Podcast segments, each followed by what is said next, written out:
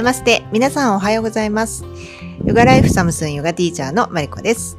夫の健介です。この番組では明日を生きやすくするをテーマにヨガの学びを交えた私たち夫婦のたわいもないトークを福岡の山小屋より週1でお届けしています。はい、オームシャンティ明日を生きやすくするラジオ始まりました。はい。今日は火曜日じゃなくて水曜日ですけど、はい、2日も遅れてしまったのか。そうですね。そうね、通常この番組はね、月曜日に収録して月曜日の昼前後にアップするという形で今やってるんですけど、今週はちょっとね予定があって、ずれ込んでしまいました。はい、はい、よろしくお願いします。よろしくお願いします。でね、今日はそんなにね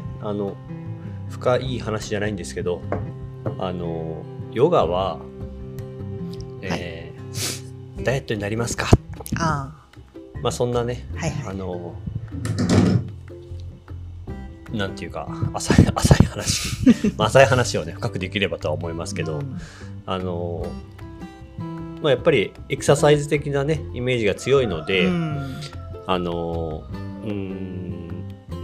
代50代とかになってくれば、なおのことそういう運動なんかカロリー消費する目的というか、はい、そういう感じでねヨガはいいのかなとか、それで始めようっていう人も多いと思うんですよね。なのでその疑問にお答えするっていう、ね。なるほど。これもねネットとかではすごいたくさんそういう記事見ますけど、はい、サムスーンマリコ先生的にどうかなっていうところで聞かせてください。ちょっと逆に質問したいんですけど出た質問返しどうぞ。ダイエットにいいその効果的な運動って何があると思います？もう単純にランニングね、水泳とかもいいかな。水泳もいいって聞くけど、なんかあんまり俺は分からない、僕は分からないです。いいの？水泳ってやっぱり全身運動だからいいとかなんとか言うよね。言うけどね。あとは単純にほら腰が悪い人とか負荷をあんまかけれない人、なんていうのかな、関節に負荷をかけれないけど負荷をかけたい人のトレーニングにはいいとは思うけどね。ただダイエットとはちょっと関係ないねそれは。あとなんか即効性といえばやっぱりキックボクシングとかああいう激しいぜいぜいはーはーなるようなああいうのとかも早いよねきっとね。そうやろうね。あとバスケットみたいなね走り回るみたいな。そうね、走り回るのとかね、やっぱそのぐらいカロリーを消費しないと、食べながらのダイエットっていうのはそのぐらいの運動量っていうのは必要、そうだね。いつもと同じぐらい食べながら痩せるってことだったらそういうことになるからね。そうだよね。それを考えるとね、やっぱりそのヨガの運動量っていうのは全然大したことないそうねと思うんですよね。だからその他の運動に比べると全然そのダイエットには向いてないというか、運動としては全然ダイエット向きではないと思うんですよね。なるほど。だけど、ここからが大事なんですけど来たよ大事なところ。やっぱりヨガっていうのはその心と体をコントロールするための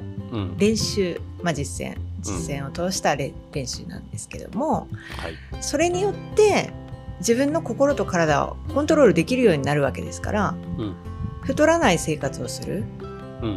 もしくはちょっと痩せる方向に向かう生活をするっていうコントロールができるようになるわけですよね、そもそもの。なのでそういった意味ではダイエットが成功しやすいものと私は思ってます。だから、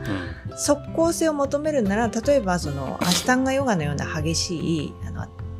運動量の多いヨガをする、もしくは、軽いヨガだとしてもその心と体をコントロールできるように練習しつつ他の運動を取り入れるとか、なんかそういう感じでしていくと運動だけに限らずその食事とかもね自分でちゃんと制限できるようになるので、長い目で見たらヨガは結果的にはダイエットできるものかなと思います。あんまりヨガしてって太ってる人ってそんなにいないと思うんですけど、長く続けてる人でね。そうね、うん、まあそう、うん、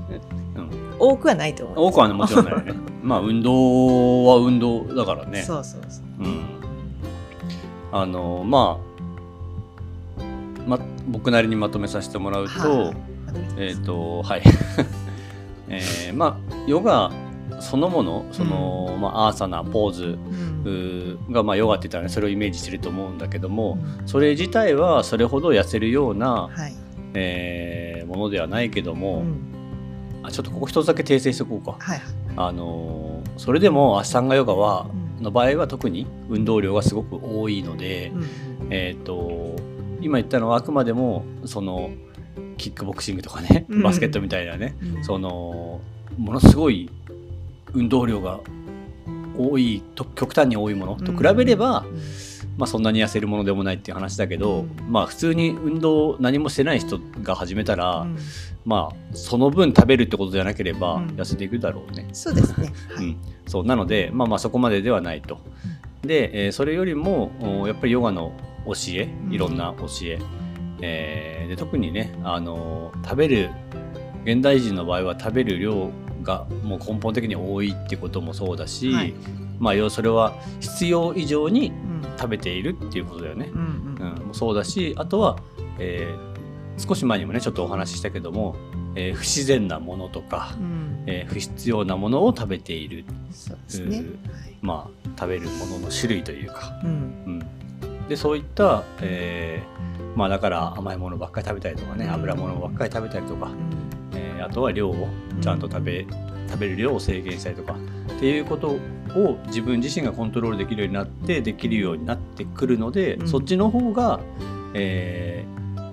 イエットというか、うん、正しい体型なんだろう、一番自分の体が調子がいいような体型に近づいていく、うん、そうですね、ってことだろうね、きっとね、はい、そうだと思います。バランスのいい体型、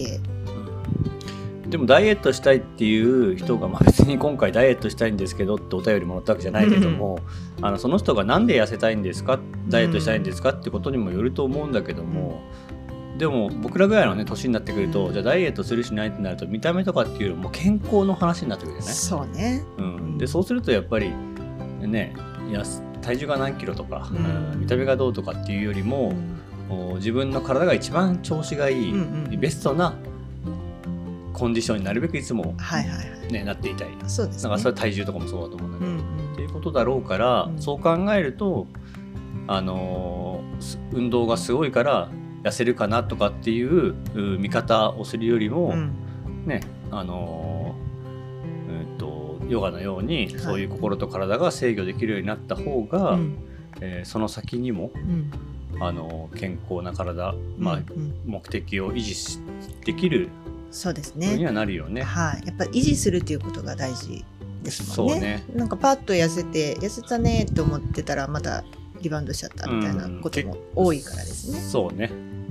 結局は作業的に痩せてもね、うん、戻っちゃうからね。そうなんですよ、うん、そうだから、まあ、ダイエットしようと思ったら、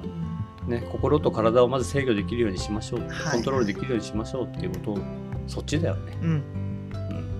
ということで、ヨガはダイエットに有効ということで、いいですか、は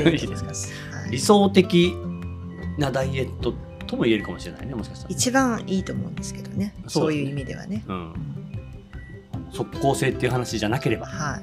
もう小手先の何かじゃなく、本当の大切な、一番大切な部分、そうね、目的をね、はい、きちんと達成できるダイエットだと。そうですね、はい、うん、そんな感じで、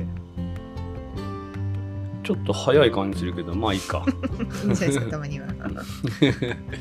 日は、はい、ヨガはダイエットに有効なのかというお話をさせてもらいました、はいはい、この番組では